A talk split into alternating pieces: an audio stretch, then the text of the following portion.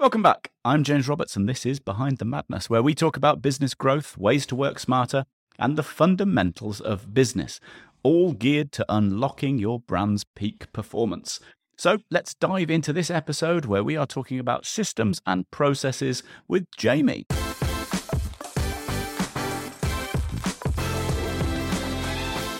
Hello, James. How are we? Very well. How are you? Are we dabbling in with uh, James joke time before we get uh, into the meat of the topic? Um, Oh, wasn't expecting that one, were you? no, and the only ones I've got in my locker probably can't be used. Okay. What is Beethoven's favorite fruit? I don't know. What is Beethoven's favorite fruit? Banana na na. Banana na na. I got you covered. Yeah, thanks, mate. That's my cup of tea. So today, processes and um, Systems. systems, systems and processes. It's like we've prepped this. I know. We are jumping straight in, no script, just going to have a chat and really go over the benefits of processes, systems, and why business should, should be using them. Jamie, you came up with this topic. Do you want to kick it all off? Yeah, sure. It uh, it comes back to how a lot of people have, for a number of years, been trying to attract smarter ways to work, and it's become a bit of a buzz, and people are looking for the hacks and the tricks and the stuff like that. But systems and processes have always been part of business, whether you are an employee, you're the business owner, you're part of a team, whatever. If you have a workflow for how you do certain tasks and certain aspects of your business or your job, then it just streamlines everything. It means you are doing more and thinking less. If you are spending time implementing these processes, so for example, we have a content day here at Method. It means we get together once a month and we record all the reels, we sit down and do the podcasts, uh, get any stories done. So if you see any of our stories, yes, the cat's out the bag. James is just changing clothes. We aren't recording them at different days. But it allows us to then utilize the time within those gaps so the rest of the month can be either engaging on social media making sure the content is received right how we can engage you guys a bit more and learn about it it's a process that we've put in place And before that, I get we weren't. We still had a strategy of what we wanted to hit, but it was slightly disjointed with that content because it was more ad hoc. Yeah and that and that's the thing is this isn't your strategy this is how you actually do stuff this isn't what you do why you do it all of that. It's the execution. This is why it's systems and it's processes rather than strategy. Strategy is your overarching stuff why you are a business why you do your job all of these little elements. That doesn't change. Stay true to that. That's really important. Stay with your why. But your processes about okay, so say you are a marketing manager and you've got Instagram strategy that you're wanting to do.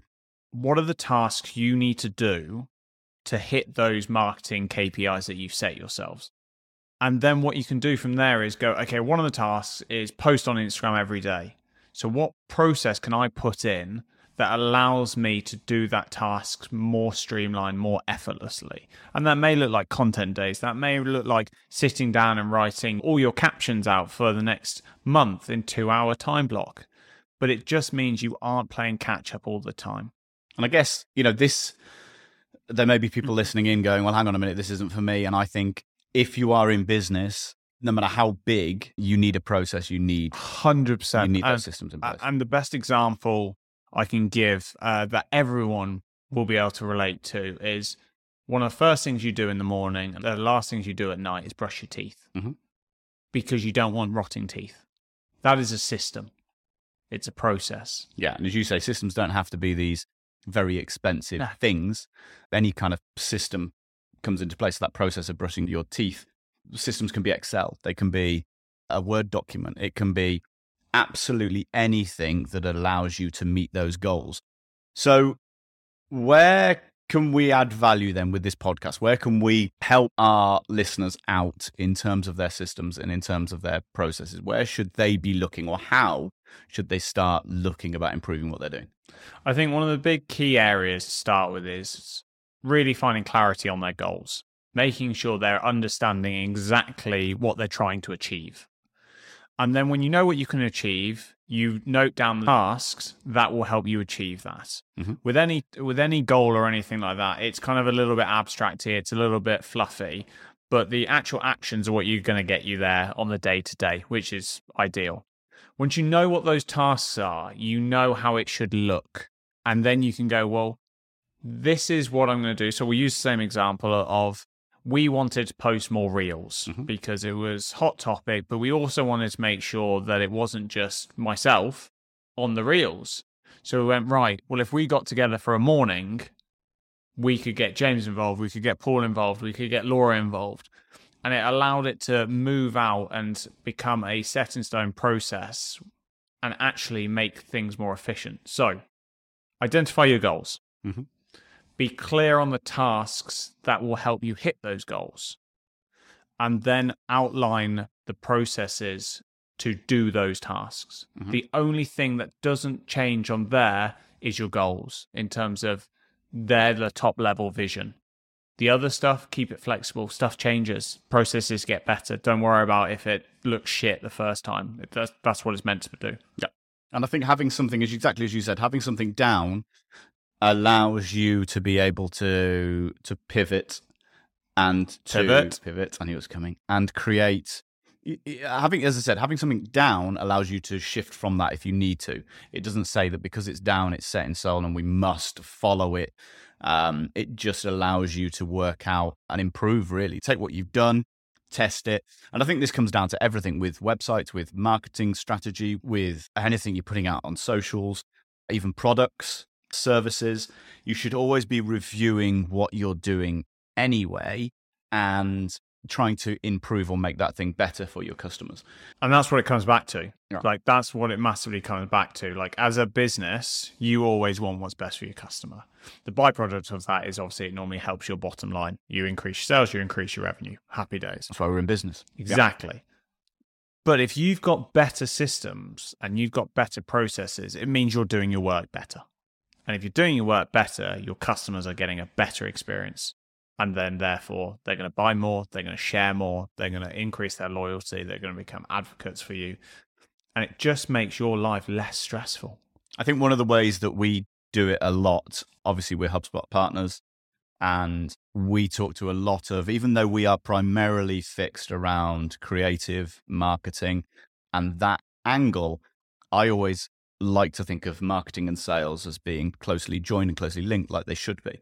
But with that, if you take a sales agent, no matter whether that's you doing it as a company owner or a small business, or whether you do actually have sales agents and sales managers, there's a lot of tasks you have to do to complete that sale. Once it's gone through marketing, so once you know your lead, you are having quite a few communications, discussions with this customer to try and nurture them into this sale. And to be able to do that, there's a lot of the time where you are waiting on the client or potential client to do something. You will email them and maybe try and get us something in the calendar. You will send a quote out. You will maybe um, send some more information about your services out. There's a lot of times you might have a conversation with them and then hang up at the end and need to follow it up with something. There's a lot of communication that you're going to have with this customer. And it is very easy if you have a strategy, or let's say your action point is to send a quote, it's very easy to send that quote and then forget about it. It's off your list. And this is something we run into all the time. I've completed my task.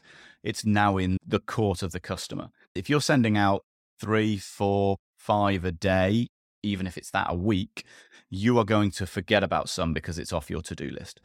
If you are then putting in processes where you're getting reminders, and this is again where the systems come into place, if you are getting reminders that I've sent that quote out, now in three days' time, remind me to chase that quote, you are going to be looking after your bottom line because there's a Mhm. lot of wastage. Um, and that process, yes, we're talking about sales, can be applied to everything. It's easy to just do your to do list and then get it off your plate and move on to the next thing. So I think, again, work out what you're doing and how you can maximize your efficiency, really, I think was what it always comes down to. Yeah, and that that is it. You want to make sure your business, your life is as streamlined, as efficient as possible.